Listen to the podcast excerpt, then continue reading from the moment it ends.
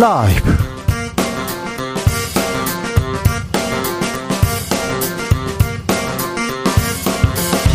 2023년 8월 10일 목요일입니다. 안녕하십니까. 주진우입니다.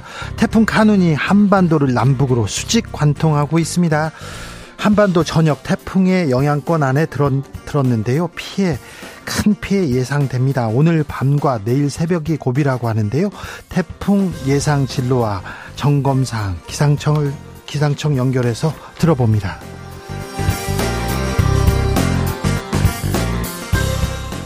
분당 흉기 난동 피의자 최원종이 오늘 검찰에 송치됐습니다. 최근 잇따라 벌어지는 무차별 흉기 난동 사건들 처벌도 중요합니다. 하지만 범죄 예방 이 근본적인 대책 더 집중해야 된다. 이런 지적들 나옵니다. 기자들의 수다에서 고민해 봅니다.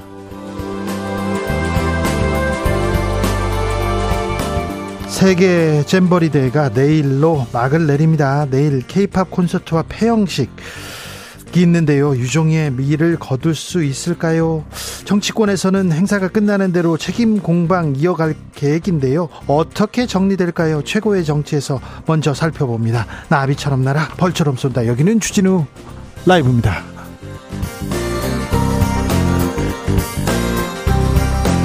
오늘도 자중자애 겸손하고 진정성 있게 여러분과 함께 하겠습니다. 태풍이 밤 9시쯤 수도권에 접근한다고 합니다. 어, 오늘 밤이 고비입니다. 저지대나 해안가에 계신 분들 아, 피해, 피하셔야 되는데, 그리고 영동 지역에 특별히 지금 많은 비가 내리고 있다고 하니까 각별히 조심하셔야 됩니다. 어, 내일까지는 긴장 늦추지 말고, 어, 태풍 대비해야 됩니다. 지역에 따라 상황 달라, 달라질 수 있습니다. 지금 태풍이 느리게 지나고 있는데요. 또 어디로 변화할지 어디로 또 어떤 피해를 줄지 모르기 때문에 KBS 방송 이렇게 실시간 확인하시면 훨씬 안전하게 여러분 어, 태풍 보낼 수 있습니다. KBS 어, 방송과 KBS 일라디오와 함께 어, 태풍 대비 만전을 기해 주시면 감사하겠습니다. 문자는 샵 9730 짧은 문자 50원 긴 문자 100원 콩으로 아, 여러분이 지금 있는 상황 알려주시고요. 어 여기는 좀 문제가 있어요. 여기는 복구해 주세요. 이런 어 안내 방송 이렇게 주시면요. 이런 내용 주시면 저희가 많은 사람들한테 안전을 위해서 잘 알려보겠습니다. 그럼 주진우 라이브 시작하겠습니다. 아, 속보 말씀드립니다. 대구, 울산, 경북에 풍랑 경보 발효됐습니다. TV, 라디오, 스마트폰 통해서 풍랑 정보 수시로 확인하셔야 됩니다. 관공서 재난 경보에도 어, 주의를 하셔야 됩니다. 해안가, 낚시꾼, 야영객, 행락객 안전한 곳으로 대피해야 합니다. 지금 낚시한다, 수영한다 하시는 분들 꼭 있습니다. 대피하셔야 됩니다. 높은 파도가 발생할 위험이 있는 방파제, 방조제 등에는 가지 말아야 합니다. 바닷가의 파도에 어, 파도에 휩쓸 휩쓸릴 위험 큽니다. 나가지 않도록 해 주십시오.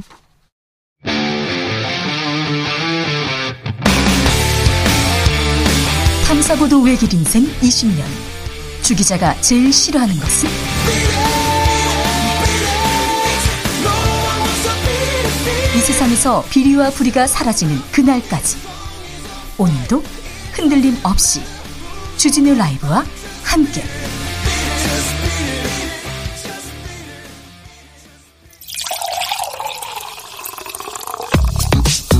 진짜 중요한 뉴스만 쭉 뽑아냈습니다. 주스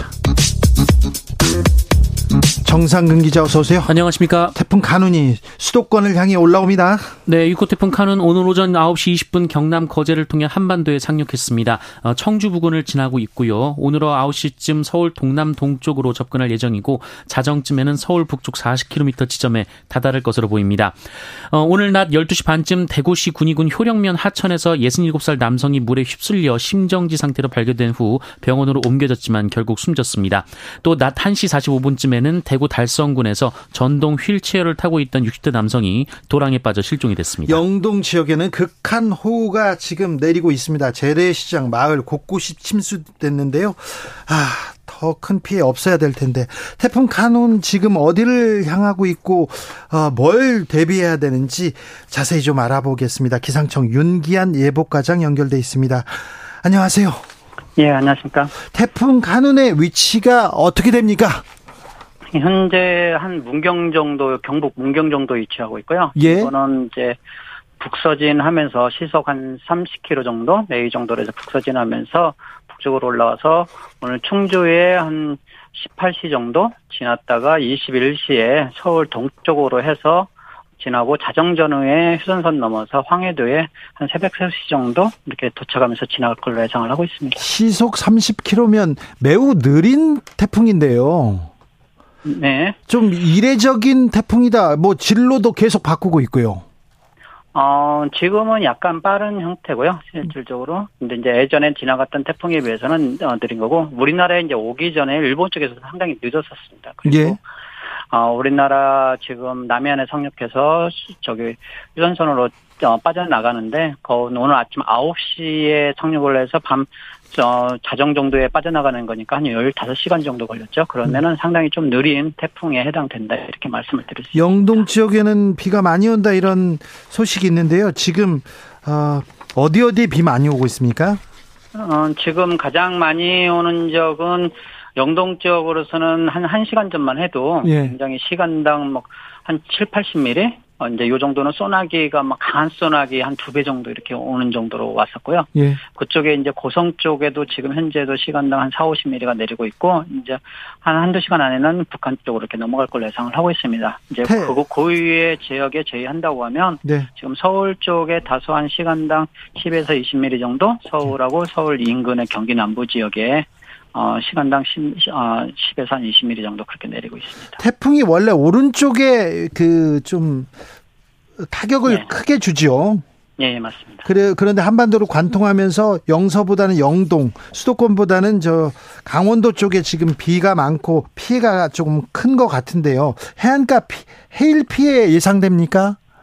어, 해일패는 현재로서는 어, 지금 높은 파도에 의해서 어, 올라오는데 일단은 해일 해- 어, 파도가 오고 또 하나는 이제 민물이 빠져나갈 때 우리 물이 빠져나갈 때 집중 어, 내륙에서 빠져나갈 때 그렇게 합칠 때 이제 해일 피해가 더 커지는데 현재로서는 약간 가능성은 일- 줄고 있습니다. 육지 쪽에서는 이제 강수가 어, 줄고 있기 때문에 네. 해안가 파도도 이제 고비는 좀 넘겼기 때문에 지금까지 어, 넘치지 않았다. 그러면은 넘칠 가능성은 앞으로는 그 지금보다는 적다 이렇게 판단을 할 수가 있습니다. 그리고 오른쪽 영동 쪽이 많은 이유는 영동 쪽에서 바다를 지나온 수, 수증기를 가진 공기가 육지에 붙으면서 이렇게 상승을 하거든요. 네. 그래서 지역 효과가 더해지면서 그쪽에 더 많은 비가 있었다 이렇게 말씀을 드릴 수 있습니다. 큰 고비는 넘었습니까? 저 수도권에서 지금 공사하는 곳 곳곳 있습니다. 월드컵 경기장에서 잼버리 어, 잼버리 행사를 위해서 또 공사를 하고 있더라고요. 괜찮습니까? 지금 공사해도? 어, 현재 수도권 이, 이남 쪽, 이게 수도권 이제 비가 거운 그쳐서 충청도 이쪽으로서는 비가 네. 없고, 그 아까 말씀 것처럼 수도권 쪽에 10에서 20mm 정도 비가 있고, 이 정도 비면은 실제로 비에 의한 피해는 지금까지 나지 않았다고 하면 앞으로 날 가능성은 지났다, 고비는 지났다, 이렇게 말씀을 드릴 수 있고요. 바람도 수도권에서는 아까 한 13, 15토는 바람이, 어, 13, 15토 오늘 한 19시 정도까지가 고비일 걸로 보고 있습니다. 그리고 그 이후에는 지금보다도 바람이 더 잔잔해진다. 그러면 지금까지 어, 큰 문제 가 없었다. 그러면은 조금 고비는 지났, 어, 고비는 어, 끝 단계 왔다 이렇게 말씀을 드릴 수 있습니다. 고비는 넘, 넘었다. 그러면요. 어, 태풍은 언제 끝납니까? 언제 어, 우리는 영향권에서 벗어나게 됩니까? 어, 일단 영향권이라고 하면은 비하고 바람이 네. 어, 보통 상태로 돌아간다는 걸 가정을 할 때, 예. 어, 요 태풍은 지금 아까 말씀드린 것처럼 내일 새벽에 황해도 지나서 서안만 쪽으로 어, 가서 약해지는데 네. 서안만 쪽에 간 구름 때, 어, 태풍이 태풍으로부터 약해진 단계로 이제 태풍보다는 약해져 버리는데 열대성 저기압으로 태풍이- 바뀌죠. 예, 열대성 저기압으로 바뀌는데 태풍이 가지고 있는 구름대가 워낙 크기 때문에 그 구름대에 의해서 내일 아침이나 오전까지는 수도권에 비가 있을 걸로 예상을 하고 있습니다. 그래서 어 근데 지금보다는 조금 더 약할 수 있다. 그런다고 하면 어 수도권 이, 아, 이남 쪽으로서는 오늘 밤 중에 대부분 비는 잦아들고 수도권은 태풍으로서는 약해지지만 태풍에서 남은 비구름대에 의해서 내일 네. 아침까지는 아 낮까지는 비구름대 그리고 약 지금보다도 조금 덜한 바람의 영향은 받을 것이다. 이렇게 말씀을 드릴 수 있습니다. 태풍 고비는 넘겼다. 하지만 태풍의 영향권입니다. 내일 오전 그러니까 태풍이 물러날 때까지 우리는 어떤 점 조심해야 됩니까? 어, 일단은 비가 상당히 서울만 해도 비가 아침부터 내리기 시작해가지고 어, 지금까지 내리고 있거든요. 그리고 네. 아까 말씀드린 것처럼 내일 오전까지 그럼 비가 굉장히 길게 내리, 어, 길게 내리는 거예요. 하루 정도 내리는 거니까. 예. 그런다고 하면 누적된 강수에 의해서, 어, 흙내림이나, 어, 또는 산사태 아니면은 저기 옹벽, 무너짐 같은 것이 생길 수 있습니다. 그리고 어, 실제로, 어, 가로수 전, 전도 같은 것들이, 어, 있을 수는 있어요. 바람이 잦아드는 과정에서도 돌풍처럼 확 일어나, 어, 가끔 불었다가 내렸다 하는 경우가 있기 때문에. 네. 여전히 가로수 전동이나 바람 피해는 계속해서 좀 주의를 하셔야 합니다. 알겠습니다. 윤기한 수도권 기상청 예보과장이었습니다. 아, 고생 많으신데, 아, 좀 더 고생해 주세요. 감사합니다. 예, 감사합니다. 아, 태풍 관련된 신고는 긴급할 경우는 119를 하시고요. 비긴급 시에는 110으로 해주셔야 됩니다. 아, 잼버리 소식 좀 알아볼까요? 음, 잼버리 외국에서 참가한 대원들 아, 마지막에까지 좀 잘 우리가 잘 대접해야 되는데 그런데 우리 대원들 체육관에서 그리고 강당 바닥에서 자고 있다는 그런 소식 들립니다. 네, KBS는 이번 잼버리 대회에 참가한 한국 대원 370명이 경기도 용인시의 한 교회 강당을 숙소로 배정받았다라고 보도했습니다. 강당 바닥에 누워 있던데요. 네, 강당이다 보니 이렇다 할 침구가 없고요. 심지어 샤워 시설이 없어서 화장실 세면대 를 이용하거나 호스를 연결해서 씻고 있다라고 합니다. 어, 이에 대해 조직위 측은 한국 대원들의 숙소를 재배치했다라고 밝혔습니다. 재배치했다고요? 네, 조직위에서는 잼버리 인원 파악도 제대로 못 하고 있던데요? 네, 잼버리 조직위원회가 충남 홍성군에 소재한 해전대학교 기숙사에 예멘 대원 175명을 배정, 했고 해전대와 홍성군 측이 맞춤형 음식까지 준비했지만 예멘 대원들은 사실 입국도 하지 않았던 것으로 알려졌습니다. 아이고. 아, 결국 주문한 음식 모두 폐기했다고 하고요. 이 정도였습니까? 이렇게 엉망이었었나요? 참.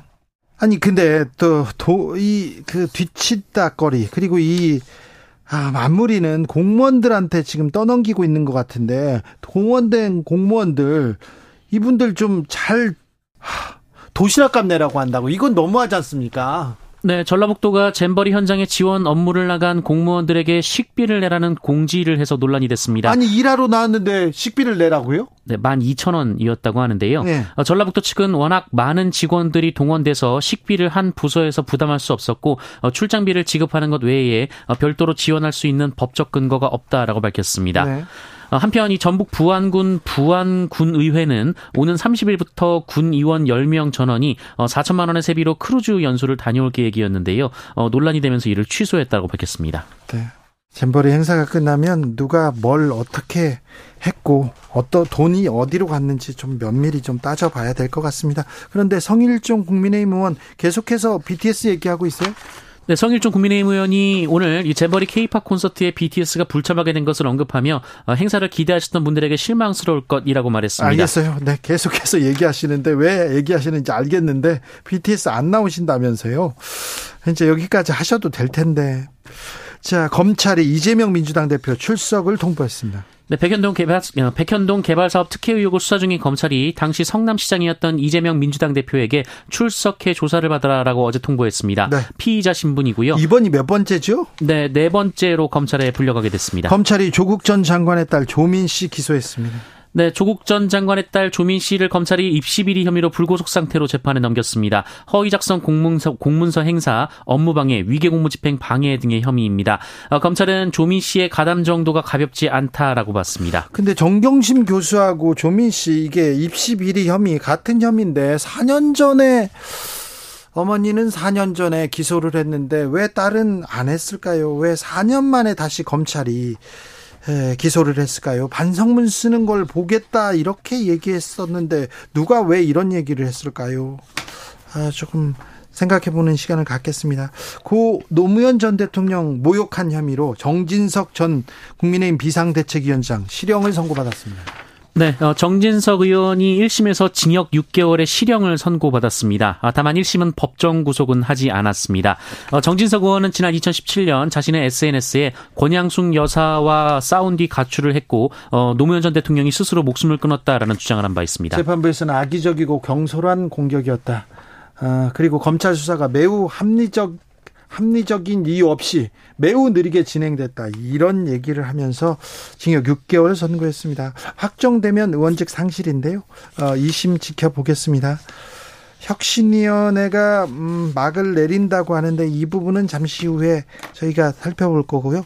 6, 6허가 돌아옵니다. 중국 정부가 6년 만에 단체 관광 풀었습니다. 네, 중국 정부가 코로나19 대유행 시작 3년여 만에 자국민의 해외 단체 여행을 사실상 전면 허용한다고 밝혔습니다. 어, 전면 허용이기 때문에 이 코로나19에 앞서서 어, 6년여 동안 이 중국인의 한국 단체 관광 빗장이 걸려 있었는데 네. 어, 이것도 완전히 풀리게 됐습니다. 중국과 한국 이렇게 민간에서 시작되고 조금 아, 관계를 좀 회복해 나가는 노력이 필요한 것 같습니다. 기대가 큽니다. 주스 정상근 기자와 함께했습니다. 감사합니다. 고맙습니다.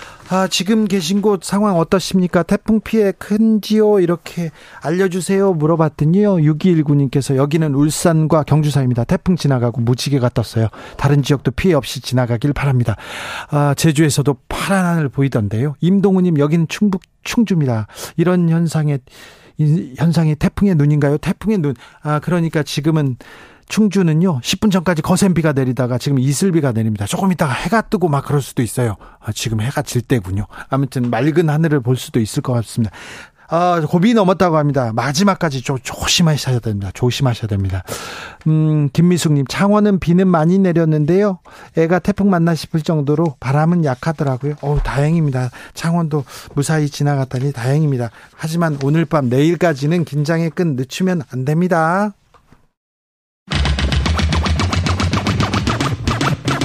주진우 라이브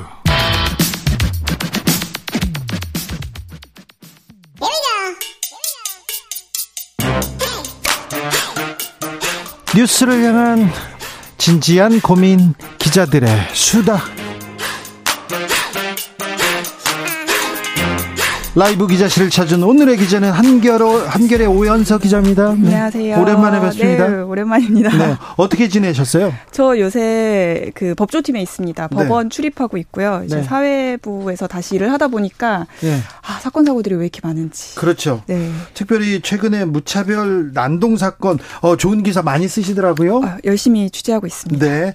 자, 그런데요. 이렇게 흉기 난동 사건이 벌어지면요. 사형을 시켜야 된다. 그리고 이 사람들 다 어, 종신형 시켜야 된다. 이런 얘기 나오는데 처벌 네. 중요합니다. 하지만 이보다 더 중요한 게 있어요. 좀 잊고 잊고 있는 것 같습니다. 이 부분 그 오연서 기자가 취재하고 있어요. 네, 어, 그 사실 이 무치, 무차별 범죄라는 게 좀 계속 일어나고 있었던 상황이 예. 일어나고 있는데 나올 때마다 이제 엄벌, 뭐 경미하는 거 뭐 이런 거에만 좀 초점이 맞춰져 있다 보니까 전문가들이 어떤 대책을 좀 생각하고 있나 봤더니 법무부가 내놓는 대책들이랑은 좀 결이 다르더라고요. 이걸 많이 연구했던 전문가들은. 그렇죠. 예. 어, 자, 지금 근데 무차별 범죄 계속해서 이렇게 일어나고 있는데 네. 사실은 음, 좀 예상할 수 있었죠. 어, 물론 뭐 이렇게 갑자기 이렇게 튀어나오는 이런 범죄에 대해서 좀 놀란 게 사실이긴 하지만 네. 여러 연구들을 보면 이 무차별 범죄자들이 이미 많은 범죄 전력을 저지른 이제 그런 공통적인 특징이 있다는 연구 결과들이 이미 많이 나왔습니다. 그러게요. 좀 반사회적 기질이 있어요. 정신적으로 좀 불안하고 네. 그리고 사회에서 격리돼 있고요. 네. 연구 자체가 사실 많지는 않았는데 대검찰청에서 한번 대대적으로 했었던 조사가 2012년도였거든요. 네. 이때가 그 여의도에서 한번 큰 사건이 있었어서 그때를 계기로 이런 사, 이런 이제 연구가 있었는데 그때 이제 그 무차별 범죄자들의 76%가 이제 재범 이사기의 전과자였습니다. 그 크고 작은 범죄들을 이전에 많이 일으키다가 어느 날 이제 무차별 범죄로 좀 발전을 하는 이런 이제 과정이 있었던 거죠. 그런데 서울 신림동 흉기 난동범 이렇게 보면요. 네. 어, 소년원에 자주 갔더라고요. 14번 갔었다는 14번이요? 기록이 있었고요. 예. 그런데 그 이후에 조금 나아지지, 교화되지 않았다. 이 문제가 좀 심각한 것 같아요. 그래서 이 신, 신림동 사건의 가해자에 대해서는 조, 그 전문가들이 많이 했던 말이 뭐냐면 이게 우리나라 교화 정책의 실패를 보여주는 대표적인 사례다. 소년범으로 14번이나 소년 재판에 넘겨졌었고 그 이후에 성인이 돼서도 사실 무차별 범죄를 한번 저지른 기록이 있잖아요. 예. 20살 때 이제 신림동에서 학교에서 또 모르는 사람과 이제 술 시, 술과 관련된 이제 시비에 붙어서 그때도 이제 모르는 사람을 한번 폭행했었단 말이죠. 네. 그때 이미 이 사람이 소년범 기록이 많이 있었고 이런 범죄를 많이 저지른 특징을 보니까 아예 약간 좀 반사회적 기질이 있고 좀 국가에서부터 심리 치료라든지 이런 게 필요하겠다라고만 판단했었다면 그렇죠. 교화가 되지 않았을까라는 얘기들을 많이 하고 있습니다. 소년범들 소년원 가가지고요. 바늘도둑이 소도둑 돼가지고 나온 경우 정말 많습니다. 네, 제 친구도 그런 경우가 너무 많아가지고요. 어. 아, 좀 안타까웠는데 이 소년범의 재범을 막기 위해서 어떤 일을 해야 됩니까? 좀 전문가들은 어떤 점 지적하고 있습니까? 소년범들은 사실 일반 성인 범죄자들과 다르게 취급을 하고 다르게 이제 처, 처우를 해야 한다는 얘기들이 많이 있는데요. 기본적으로 성인보다는 교화가 잘 된다고 이제 교화가 잘 되는 사람들이라고 인식이 되니까 그리고요 소년범들 특징 보면요. 예. 그 집안 집안이 좀 문제예요. 아버지 어머니 특별히 아이의 문제는요 다 어른의 문제거든요. 그래서 이 소년범들 보면 배경 보면 네. 아, 조금 교화할 여지가 크거든요. 네, 성장 배경, 가정 배경 이런 것들이 소년범들 범죄에 영향을 많이 미치기 때문에 각각의 소년범에 대해들이 이제 처해온 환경이라든지 배경이라든지 이런 것들을 잘 이제 분석을 좀 해서 거기에 맞는 솔루션을 제기해야지 네. 계속 이제 흉악 범죄를 저질렀으니까 처벌해야 된다. 뭐 촉법소년들 나이도 더 낮춰야 된다. 계속 이런 얘기들만 좀 나오고 있는 상황이죠. 가두고 처벌하지 않습니까? 거기 가가지고 큰 도둑이 큰 강도가 막 큰 범죄자가 되기도 해요. 네. 그런데요. 자, 어, 신림동 사건하고요. 분당 흉기 난동 사건하고 조금 또, 어, 이 사건을 저지른 사람들 이렇게 분석해 보면 좀 다릅니다. 이 분당 그 난동범 네. 피해자죠. 네. 최원종 네. 이분은요. 성격 장애가 있고 어좀 정신적으로 문제가 있지 않습니까? 이 음. 부분도 조금 전문적으로 좀 대처할 여지가 있었을 텐데요. 네, 진단을 일단 받았고 치료를 안 한 게 이제 이 범죄에 영향을 줬을 거다 이런 게 이제 범, 그 전문가들의 분석인 거고. 네. 그래서 이제 정신질 환자들 범죄자들에 대한 좀 어떤 대책도 좀 있어야 되지 않냐 있어야죠. 이런 목소리가 나오는 거죠. 네. 네. 대표적으로 지금 법무부에서 내놓는 건 사법 입원제라는 거잖아요. 네. 그 동안에는 이런 강제 입원의 권한을 가족이나 뭐 행정 입원처럼 이렇게 지자체에 줬, 지자체 의료진에 줬다면 이제는 판사한테도 그 권한을 줘서 좀 치료 안 받는 사람들 좀 강제적으로라도 좀 입원 받아서 치료받게 하 자라는 건데 사실 이것도 기본 취지는 판사가 이걸 심리하게 해서 실제 그 질환자들이 자기의 발언권도 이렇게 어, 질환이 있는 사람들의 발언권도 이제 보장을 해서 그런 식으로 이제 입원하는 절차가 되도록 하자는 건데 지금은 이제 빠르게 격리 급 급박하게 이제 격리하는 그런 쪽으로만 좀 얘기가 되고 있어서 어 적절한 대책은 아니다 이런 비판이 좀 나오고 있는 겁니다. 그렇습니까? 정신질환 범죄자들 음, 좀 현황은 어떻습니까? 현행법에서는 어떻게 또 다루고 있어요? 어, 정신질환자들이 만약에 정신질환으로 인해서 범죄를 발 범죄를 저질렀다. 이게 이제 판사가 이런 식으로 이제 판단을 하게 된다면 치료 명령 또는 치료 감호 이 둘 중에 하나 처분을 좀 할 수가 있거든요. 예? 치료 명령 같은 경우에는 조금 더 이제 가벼운 범죄에 대해서 통원 치료를 받을 수 있게끔 이제 명령을 하는 거고 치료 감호는 실제 그 법무병원이라는 곳에서 정신질환자들이 좀 치료를 받으면서 교화될 수 있게끔 하는 그런 처분이 있습니다. 아, 이번 사건요, 네. 좀, 좀 언론에서 자극적으로 다루는 경향이 있는 것 같아서 좀 걱정입니다. 근데 묻지마 칼부림, 묻지마 흉기난동, 이렇게, 이렇게 보도하는데, 네. 이 용어도 이게, 이게 좀, 바른 용어 선택인가, 여기에 고민이 좀 됩니다. 어떻게 좀, 생각하세요? 네, 저희도 이 사건을 워낙 기사를 많이 쓰다 보니까 안에서도 고민이 많았고 기자들도 실제로 고민을 좀 많이 하고 있고요. 예. 묻지마라는 단어 자체가 그 어감이 주는 좀 위협감도 있고 예. 무엇보다 묻지마라는 뜻이 이게 범행 동기가 없 다, 더 동기 없는 그런 범죄다라는 거에 좀 초점을 맞춰서 이제 언론에서 붙인 말인데 사실 어 이거에 대해서 의견을 많이 들어봤을 때는 이 범행 동기는 없어도 범죄의 원인은 있는 거고 그런 구조적인 원인이라든지 이런 거를 이제 찾아야 이 범죄도 예방할 수 있고 막을 수 있고 해결할 수 있는 거기 때문에 묻지마라고 표기하기보다는 무차별적인 범죄 뭐 이렇게 표기하는 게 이 범죄 해결에도 더 좋은 표현이지 않나라는 생각을 저는 개인적으로 좀 하고 있습니다. 무차별 범죄 네. 아, 네. 조성빈 님께서 교화야말로 예방 범죄의 첫걸음 같습니다. 이번 기회에 교화 프로그램 정비해야 될 것 같습니다. 그렇습니다. 사회적으로 고립된 사람이 이렇게 소외됐다가 네. 사회에 대한 무차별 무차별 범죄를 저지르곤 합니다. 그리고 정신질환을 가지고 있는 사람이 어, 제대로 치료를 못 받고 있다가 이게 또 폭발해서 지금 무차별 범죄를 저지르고 있습니다. 네. 장갑차로 막을 수 없어요. 그리고 특공대가 막을 수도 그쵸. 없습니다. 네. 이제는 이 사회가 고민해야 됩니다. 경찰이 이렇게 또 법무부만의 일이 아닌데 어찌 이 그 이번 네. 이번 사건에서 좀 배우고 있는 것 같습니까? 좀 달라지고 있는 것 같습니까? 아, 이게 제가 이번에 한번 좀 취재를 해보니까 느낀 게 이런 정신질환자라든지 무차별 범죄자들에 대해 어떻게 처분을 할 수 있는 권한이 권한을 네. 법무부가 사실상 거의 다 가지고 있다고 가지고 있는 것 같더라고요. 근데 법무부에서는 지금 계속해서 좀 강경 대응 얘기하고 그쵸. 다 잡아들여 얘기만 하고 있는데 그렇게 얘기하면 어, 지금들은 분노한 국민들은 박수를 칠 그쵸. 수는 있어요. 네. 그렇지만 이게 또 근본적인 해결책은 아니잖아요. 네, 지금 일단 다 잡아 넣을 거고 우리가 네. 엄벌 처벌할 거고 뭐 대검에서는 최근에 이제 법정형으로 최고형을 이제 뭐로 구형할 거다 뭐 이런 얘기까지 했는데 사실 그렇지도 않아요. 무기징역 다 할 수도 없는 거고 언젠가 이 범죄자들 사회로 나오거든요. 거거든요. 예. 그럼 그 나왔을 때 사회가 어떻게 할 거냐에 대한 답을 지금은 법무부가 해야 될 시점이라고 생각을 하고 많은 분들이 하는 얘기가 이거 사실 교화도 해야 되고 교육도 해야 되고 치료도 해야 되고 돈 많이 드는 문제인 건데 네. 그런 국민 설득도 필요한 건데 사회가 어떤 대책을 가지고 이이 이제 자본들을 투입을 할 건지에 대해서 국민들한테 지금은 설명을 좀 하고 설득을 좀 많이 해야 된다. 근데 그 노력은 좀 안 하고 있는 것 같다라는 생각이 좀 그렇죠. 듭니다. 그렇죠. 지금 이제 이 노력해야 될 때인 것 같아요. 네, 맞아요. 그 교화 프로그램 많이 바뀌어야 되고 그리고 뭐 아까 치료 감호 치료 명령도 얘기했지만 그 제도에 뭐 좋은 거 나쁜 좋은 점도 있고 나쁜 점도 있겠지만 그 안에서 치료의 질이 많이 떨어진다는 이야기들도 최근에 많이 나오고 있거든요. 네. 그래서 좀 전반적으로 좀 많이 좀 대대적으로 개조를 해야 하지 않을까라는 생각이 듭니다. 고명숙님께서 영화나 온라인 게임 제작자들도 좀 신경 써, 써야 됩니다.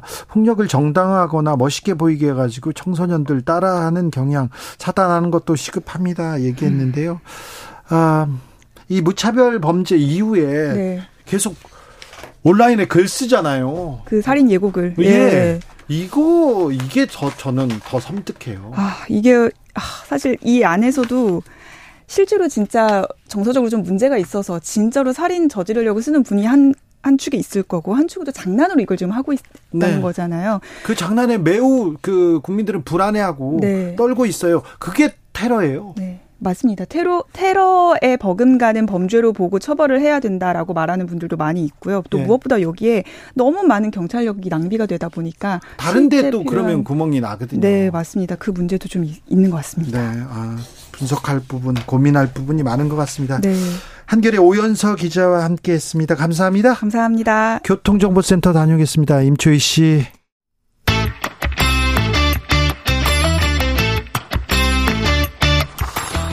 최고와 최고가 만났다. 자존심 강한 두 최고위원들의 대결. 최고의 정치. 국민의힘 김병민 최고위원. 예, 반갑습니다. 더불어민주당 서은숙 최고위원 모셨습니다. 어서 오세요. 네, 안녕하세요. 반갑습니다. 서은숙 최고위원은 주진우 라이브 첫 번째 인사인데요. 네, 오늘 음. 첫 방송입니다. 네네. 네. 네. 네. 잘 오셨습니다. 감사합니다. 자, 태풍 피해가 없어야 될 텐데 이 태풍 피해 대책 잘 세웠는지 문재인 네. 정부한테 물어봐야 됩니까? 아, 윤석열 정부에서 네. 어, 꼼꼼한 대책을 수립하고 네. 있었고 또 얼마 전에 집중호우 어, 산사태 때문에 여러 피해가 있지 않았습니까? 네. 아, 많은 국민들이 제일 가슴 아팠던 건 군평 지하차도 어, 침수 등을 보면서 많이 마음 아파했을 텐데요. 철저한 대비로 두 번 다시 같은 인명 피해가 나타나서는 안 된다 생각하고 이제 정부가 아, 그 모든 총력을 기울이고 있다 생각하고 뭐 아직도 이 태풍이 다 지나간 상황이 아니기 때문에 마지막 태풍이 한반도를 빠져나갈 때까지 한시 긴장을 놓치지 않고 네. 최선을 다하고 있다 말씀드립니다. 태풍은 매해 왔어요. 그런데 네. 올해는 네. 좀더 불안하다 이런 분들이 많아요. 네. 잼버리 행사 이거 음. 이게 그렇게 큰 행사였나 이걸 이렇게 대비를 못했을까 준비 대처 아 이것도 문재인 정부한테 물어봐야 됩니까? 그렇지 않죠. 그 박근혜 정부부터 시작돼서 문재인 정부 박근혜 이어서 정부한테 물어보자고요? 이어서 네. 윤석열 정부까지 왔던 6년의 준비 기간이 있었던 잼버리 행사고요. 그 잼버리 초기 상황에 대한 뭐 미흡했던 점 아마 이제 국민들이 다 보셨을 거고 다만 그 내용들을 그래도 4만 명 가까운 세계 청소년들이 모였기 때문에 네. 잼버리를 마지막 순간까지 어, 건강과 안전은 물론이고 그렇죠. 대한민국에서 좋은 기억을 갖고 돌아갈 수 있도록 네. 지금은 기업 종교 단체 그리고 지방자치단체 등 모두가 협력해서 또 노력을 하고 있는 상황이기 때문에 네. 마지막 순간까지 좋은 어, 추억을 쌓기 위한 노력들이 계속되고 있다고 생각합니다. 서은숙 최고위원. 네, 뭐, 그 진행 과정에 대한 부분들은 앞으로 또 철저한 조사와 이 점검들이 필요할 거라 생각하고요.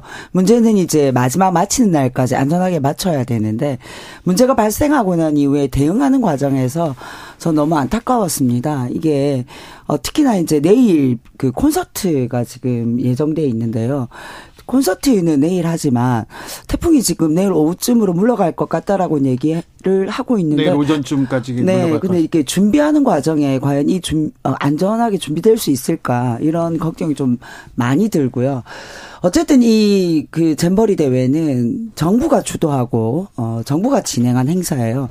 잘 되었다면 정부가 칭찬을 들었을 행사지만 이게 이 과정에 이런 파행이 생기는 것 또한 정부가 책임을 져야 됩니다. 이게 뭐 전북도가 야당이라서 혹은 또 만만한 여가부 이렇게 책임을 떠넘기는 이런 것보다는 정부가 끝까지 책임지고 하는 모습을 좀 보여야 될 필요가. 있다고 생각해요. 그래서 이제 네. 잼버리 끝나면 어, 정부 여가부 여가부 장관 뭐 경질이나 예, 경질 네. 그리고 전북도에 대한 음. 대대적인 감사 이런 얘기 흘러나오고 있는데 어떻게 음, 책임의 시간은 반드시 올 겁니다. 이것은 더불어민주당도 마찬가지로 주장을 하고 있음에도 불구하고 네. 지금 이제 잼버리가 현재 진행 중에 있기 때문에 서로 내탁 공방 벌이는 것에 대해서 국민들께서 매우 불편해하시지 않습니까? 네. 이제 내일 폐영식도 다 끝나고 나면 수천억, 천억이 넘게 들어갔던 그 운영 예산들은 제대로 집행됐던 것인가? 그렇죠. 그 일본에서 2015년에 예. 어, 잼버리가 있었어요. 그때 총 사업비 규모가 300 95억 원이었어요. 그보다 훨씬 더 많은 금액이 어, 국민의 혈세로 들어갔는데 1171억. 제대로 된 샤워장, 화장실 등에 대한 설치도 이루어지지 않았던 일들부터 또 이 예산을 어, 세계 잼버리를 보러 가겠다고 방만하게 외유성 출장을 갔던 공무원들 예. 그리고 새만금에 들어갔던 많은 이 간접 비용까지 치게 되면 천억이 아니라 정말 천문학적인 금액이 들어갔는데 네. 어, 어디서부터 문제인지 꼼꼼하게 따져 묻는 책임의 시간이 곧 돌아올 거라고 생각합니다. 자, 선숙 최고위원님 광복절 특사 명단 어떻게 보셨습니까? 네. 아, 그 재벌과 초부자들을 위한 네. 그 윤석열 정권이 서비스한 게 아닌가 하는 생각이 좀 들었고요. 또, 또, 또 회장님 이름들이 많았어요? 네, 회장님 이름들도 많았고요. 또 유세 받은 지 얼마 되지도 않은 그 김태호 전 강서구청장 네. 명단이 있어서 제가 깜짝 놀랐습니다. 네. 아니 이런 범죄자를 국민의힘 당에서 공천해서 국고를 낭비한 것도 문제인데 이 초고속 특사 혜택까지 주는 거는 이거는 유전 무죄, 내편 무죄라고 볼 수밖에 없는 거 아닌가요? 네.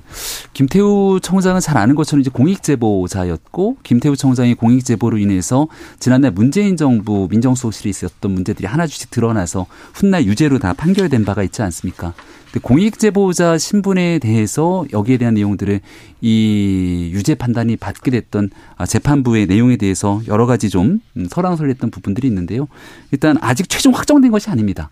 이제 대통령이 네. 마지막 결정 어, 결단 과정들이 남았고 김태우 청장에 대한 이 광복절 특사 얘기가 나오니까 자연스럽게 이거 뭐 재출만 시킨다. 예, 예, 뭐 선거 때문에 그런 건 아니야라고 예. 얘기하는데 너무 앞서간 얘기라고 생각하고 일단은 사면심사위원회에서 내리게 됐던 결정 과정들은 공익 제보자에 대한 위축이라든지 여러 가지 내용들을 복합적으로 판단한 결정이 아니었나. 그리고 아직 대통령이 최종 결정이 남았다. 대법관이 이게 유죄 이렇게 땅땅 때린 지 몇 달 되지 않았는데 그렇죠. 어, 특별 사면 받는다. 그리고 어, 지금 김태우 전 구청장은 재출마 의지를 보이고 있어요.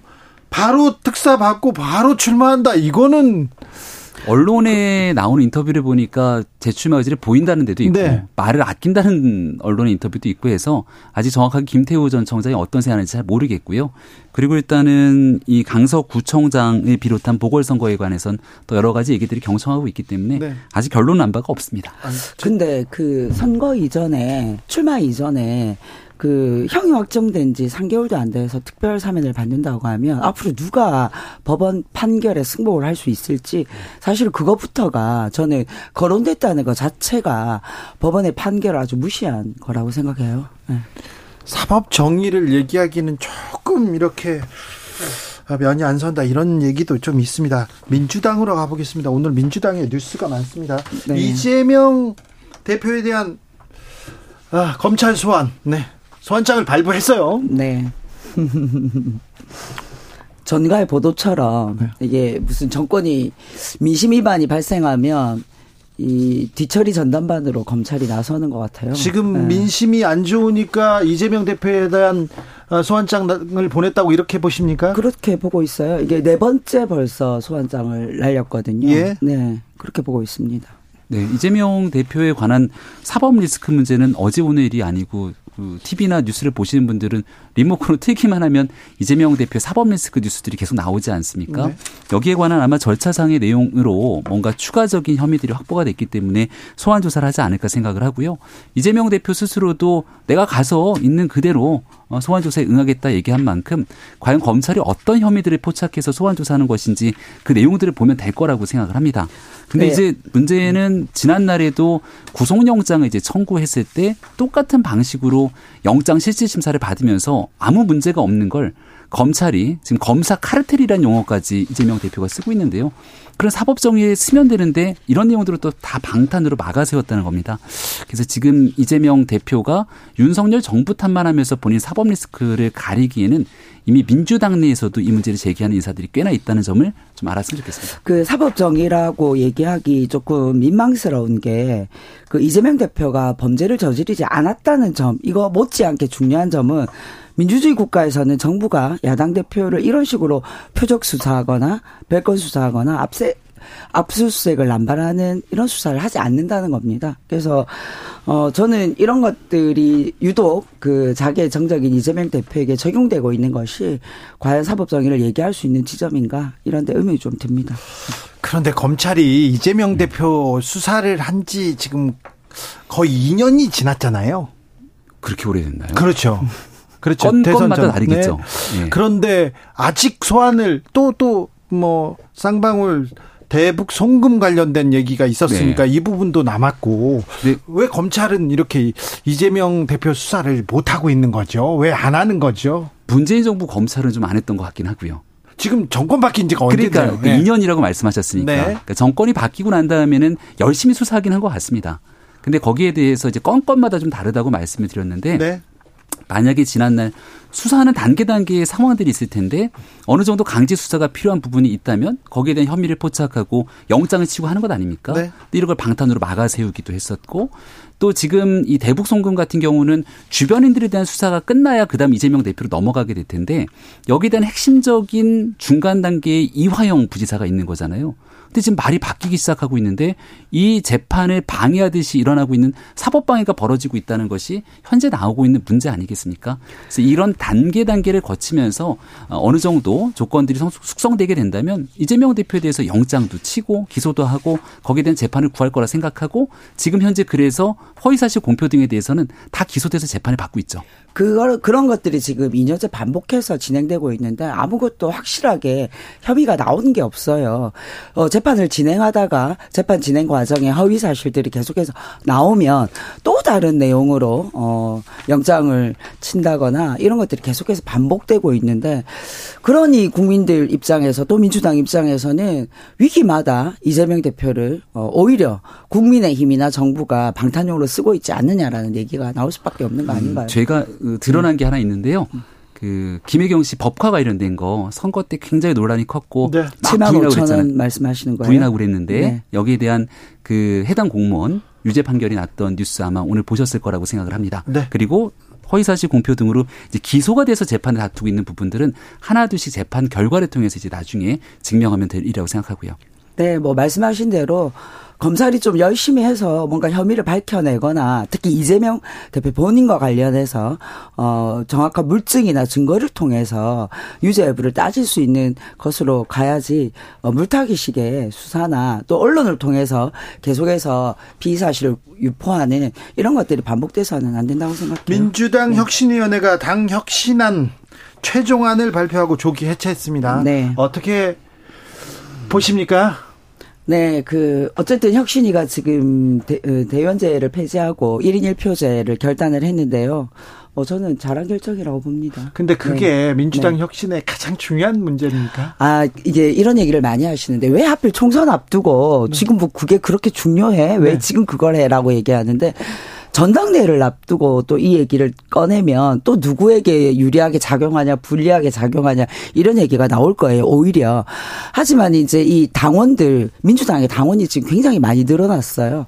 당의 주인인 당원을에게 제대로 된 권한을 주기 위해서는 혁신안의 내용 중에 저는 당원들의 사기를 일으킬 수 있는 중요한 내용이라고 생각해요. 네. 뭐 이거는 워낙에 많이 이슈가 됐던 거라 뭐 그렇다 치고 민주당에서 굉장히 반발이 강한 게 현역 의원들 페널티 주는 것. 이제 공천 과정에서 음. 심사해 갖고 그리고 이제 원로로 불리는 사람들에 대해서는 가능한 안 나왔으면 좋겠다. 용단에 대한 얘기들까지 나오더라고요. 그럼 앞서 앵커께서 말씀하셨던 우선순위라는 게 있을 건데 너는 나오지 않았으면 좋겠다. 너는 페널티다 이렇게 얘기를 하는데요. 혁신이가 이재명 혁신이라는 얘기까지 듣지 않습니까? 그럼 제일 중요한 거는 사법 리스크로 유죄가 판단이 됐던 1심 선고를 받게 되거나 이 심각한 문제가 있는 사람들에 대해서는 총선에 어떻게 할 것인가 이런 거 혁신이가 얘기해야 되는데 아무리 눈을 씻고 찾아봐도 그런 건 안 보이더라고요.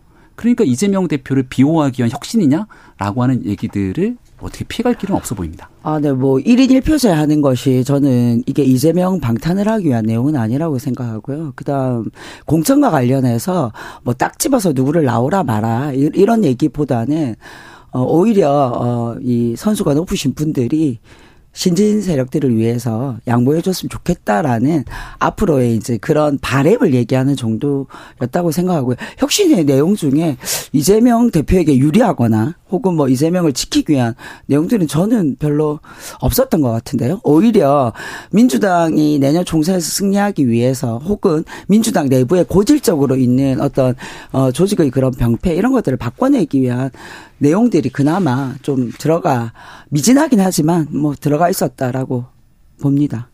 네. 근데 다선 의원들이 봤을 때 되게 불편할 것 같고. 아, 뭐 그럴 수 있죠. 네, 아, 네, 그럴 수 있어요. 네, 그럴 수 있죠. 혁신이라는 게 그당 음. 네. 내부에 많은 불편함을 뚫고 가야 됩니다. 그렇죠. 근데 네. 지금의 민주당을 보면서 김은경 위원장도 초선 의원들 문제점을 잡았잖아요.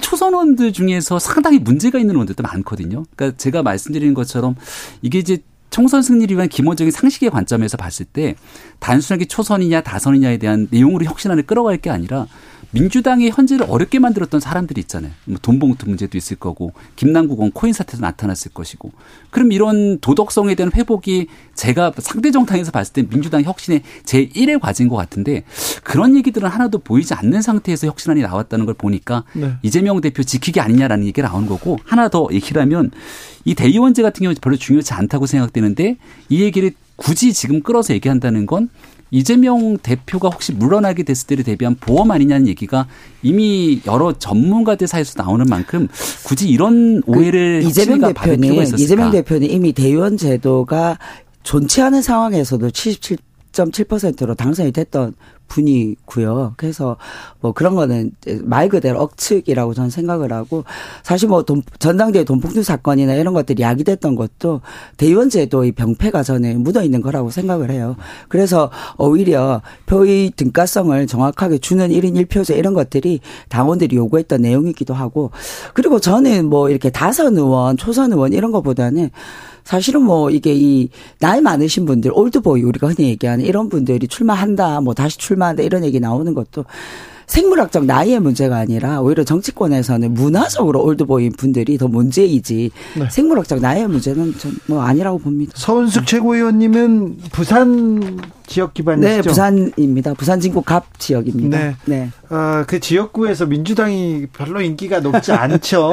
어렵죠. 어렵죠. 네. 왜 그럴까요?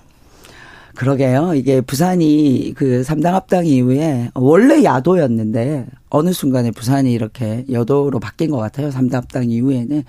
근데 뭐 최근에도 어 최근의 변화를 보면 부산도 이 변곡점들을 많이 지나면서 그 이전의 선거 결과들을 보면 또 민주당이 상대적으로 이 선전했던 결과들도 있어요. 그래서 뭐 저는 뭐 내년 총선만 놓고 보자면 부산도 뭐 해볼 만한 해볼 만하다라고 네. 생각합니다. 의원님은 그 네. 어려운 부산에서 구청장까지 하셨더라고요. 네, 네. 아주 뭐 민주당 네. 바람이 불때 네. 아, 구청장을 했죠. 겸손하게 또 얘기하십니다. 네. 어, 검찰이 조국 전 장관의 딸 조민 씨 기소했습니다. 4년이 지났습니다. 정경심 교수가 이렇게 기소되고 감옥에 간 것도 네. 어, 꽤 오래됐는데 왜 지금 딸을 기소했을까요? 조전 장관 재판이 좀 빨리 끝났으면 좋겠는데 아직도 2심 재판을 앞두고 있잖아요. 네. 그리고 그 과정에서 모든 것들을 다 인정하고 또 반성의 모습을 보이거나 했다면 정경심 교수도 그렇게 형이 과학 그 현재 나왔던 것보다는 더 줄어들 가능성이 훨씬 컸을 거라 봅니다. 근데 지금도 여전히 조 전 장관 가족 전체가 관련된 내용들에 대해서 대하는 태도들이 그 여전히 반성의 모습들을 다 보이진 않고 있다 생각하고 조민 씨 같은 경우도 본인의 관련된 적어도 본인의 입시에 관련된 일들이었기 때문에 아마 거기에 대한 기소가 불가피하다고 검찰은 판단했던 것이 아닌가 싶습니다. 저는 이게 검찰이 칼을 막 휘두르다가 멈추지를 못하는 것 같아요. 그 사실 조국 이슈는 그 정부 여당이 유리하다고 판단해서 좀 오버하는 것 같다는 생각이 들고요. 그럴 수도 있다 이런 정치적 해석은 있어요. 아, 저희한테 유리하다고요? 조국 카드는 지금 계속 검찰과 국민의힘 네. 여당한테 유리한, 유리한 이슈기 이슈죠. 때문에 계속해서 오. 지금 쓰고 있는 거 아니냐 이런 얘기를 했는데 이건 진짜 동의하기 어려운 게요. 네.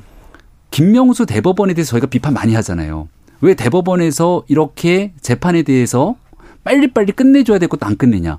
조국 전 장관 문제 2019년도에 터졌습니다. 네. 그리고 지금까지 다른 데는 다 대법까지 끝난 사건들이 너무너무 많은데 조 전 장관 거 이제 1심밖에 안 끝났잖아요. 지금 대법 얘기 법, 법원 얘기가 아니라 아니, 검찰 그, 얘기하지 않습니까? 왜냐하면 조전 기소를 조, 4년 전에 해, 야 되는 거를 안 왜, 하다가 왜 이 얘기를 드리냐면 음. 조전 장관 대법 문제가 딱 끝났어요. 그럼 더 이상 이런 얘기 할 필요도 없습니다.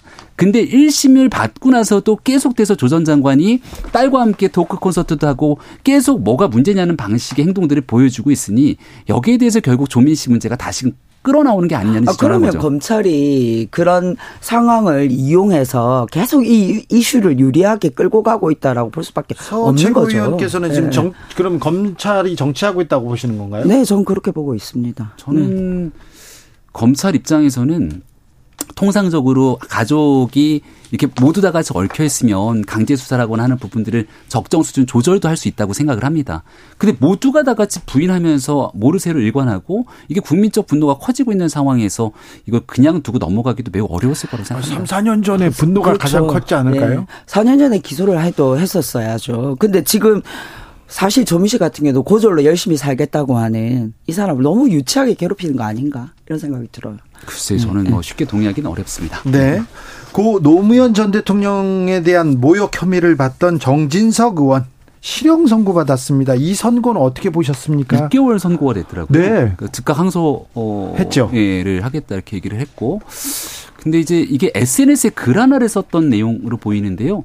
조금 내용이 과할 수는 있을지 모르겠지만 정진석 위원장 얘기는 당시 이제 박원순 시장이 이명박 전 대통령의 정치 보복 때문에 노 전 대통령이 돌아가셨다라고 하는 내용들을 끌어다가 얘기를 하면서 썼던 글인데 이게 징역 6개월이 나올 사안이라고는 저는 보기 좀 어려울 것 같습니다. 재판부에서는 악의적이고 매우 경솔한 공격이었다 이렇게 얘기합니다. 그래서 그 한마디만 더 덧붙이면 그 정도의 톤에 대한 SNS 글들을 다시 한번 복귀해보고 지금 현재 민주당에서 하고 있는 가짜 뉴스부터 굉장히 많은 글들이 있는데 아마 이제 법원에서 판단하게 되면 형평성의 잣대를 가져가야 될 거거든요. 징역 6개월. 나머지 일들에 대해서도 지금 여러 가지 소송이 걸려 있는 일들이 많은데 어느 정도 형평성이 나오게 되는지를 한번 지켜보게 될 겁니다. 네, 저는 법원이 판단한 악의적이고 경솔한 의도가 너무 이 경솔한 행동이었다라는 게 딱 맞는 말인 것 같고요. 지금 사실은 국민의힘의 여러 이 공직의 후보로 거론되시는 분들의 이런 가짜 뉴스 그다음에 때문에 어 일배성 글들을 옮겨서 SNS 올리는 이런 것들이 굉장히 많은데 앞으로도 이런 것들에 대해서는 좀 이 엄벌에 처해지는 그런 것들이 있어야 된다고 생각합니다. 김병민 최고위원한테 네. 하나만 물어볼게요. 아, 후쿠시마 오염수 예. 이제 방류할 것이다. 일본 언론들이 예. 얘기하기 시작했습니다. 보도하기 시작했는데 네. 어찌 해야 됩니까? 우리는 일단은 IAEA의 결과 보고서에 대한 존중 얘기를 꺼낸 바가 있고요. 이건 뭐 대한민국의 문제이기도 하지만 대한민국만의 문제가 아니라 이 태평양을 두고 있는 전 세계의 문제이지 그래서요. 그래서 세계에 있는 국가들과 함께 공동되는 대응이 중요하다고 생각되고 거기에 과학적 근거에 따라서 국민의 안전을 최우선으로 어, 행동하는 정부의 결정이 있을 거라 생각합니다. 두 분 오늘 감사합니다. 최고의 정치 서운숙, 김병민, 김병민, 서운숙 함께했습니다. 감사합니다. 네, 고맙습니다. 감사합니다. 아, 저는 여기서 인사드립니다. 아, 잠시 후 6시부터는 KBS 뉴스 특보가 이어지겠습니다. 태풍 안전히 잘 이렇게 넘기셔야 됩니다. 저는 내일 다시 돌아오겠습니다. 주진우였습니다.